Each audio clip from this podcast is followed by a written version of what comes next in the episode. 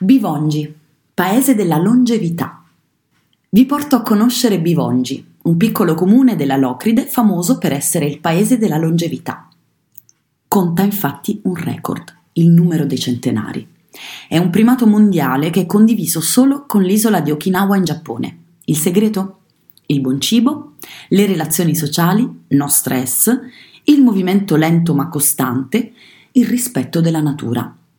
Gli abitanti seguono una dieta sana, fatta di cibi genuini, prodotti dell'orto, non manca la carne, ma è consumata soltanto un paio di volte alla settimana.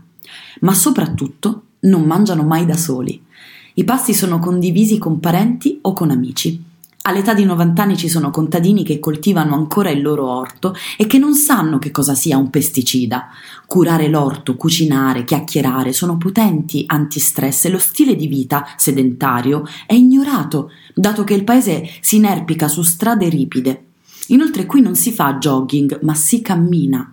A Bivongi e dintorni è facile imbattersi poi in Vittorio Calogero, classe 1934, in posizione yoga sui sassi. Calogero, che ha imparato le tecniche della meditazione sotto la guida del maestro Masahiro Oki, ha scelto questo paese per meditare e insegnare la meditazione.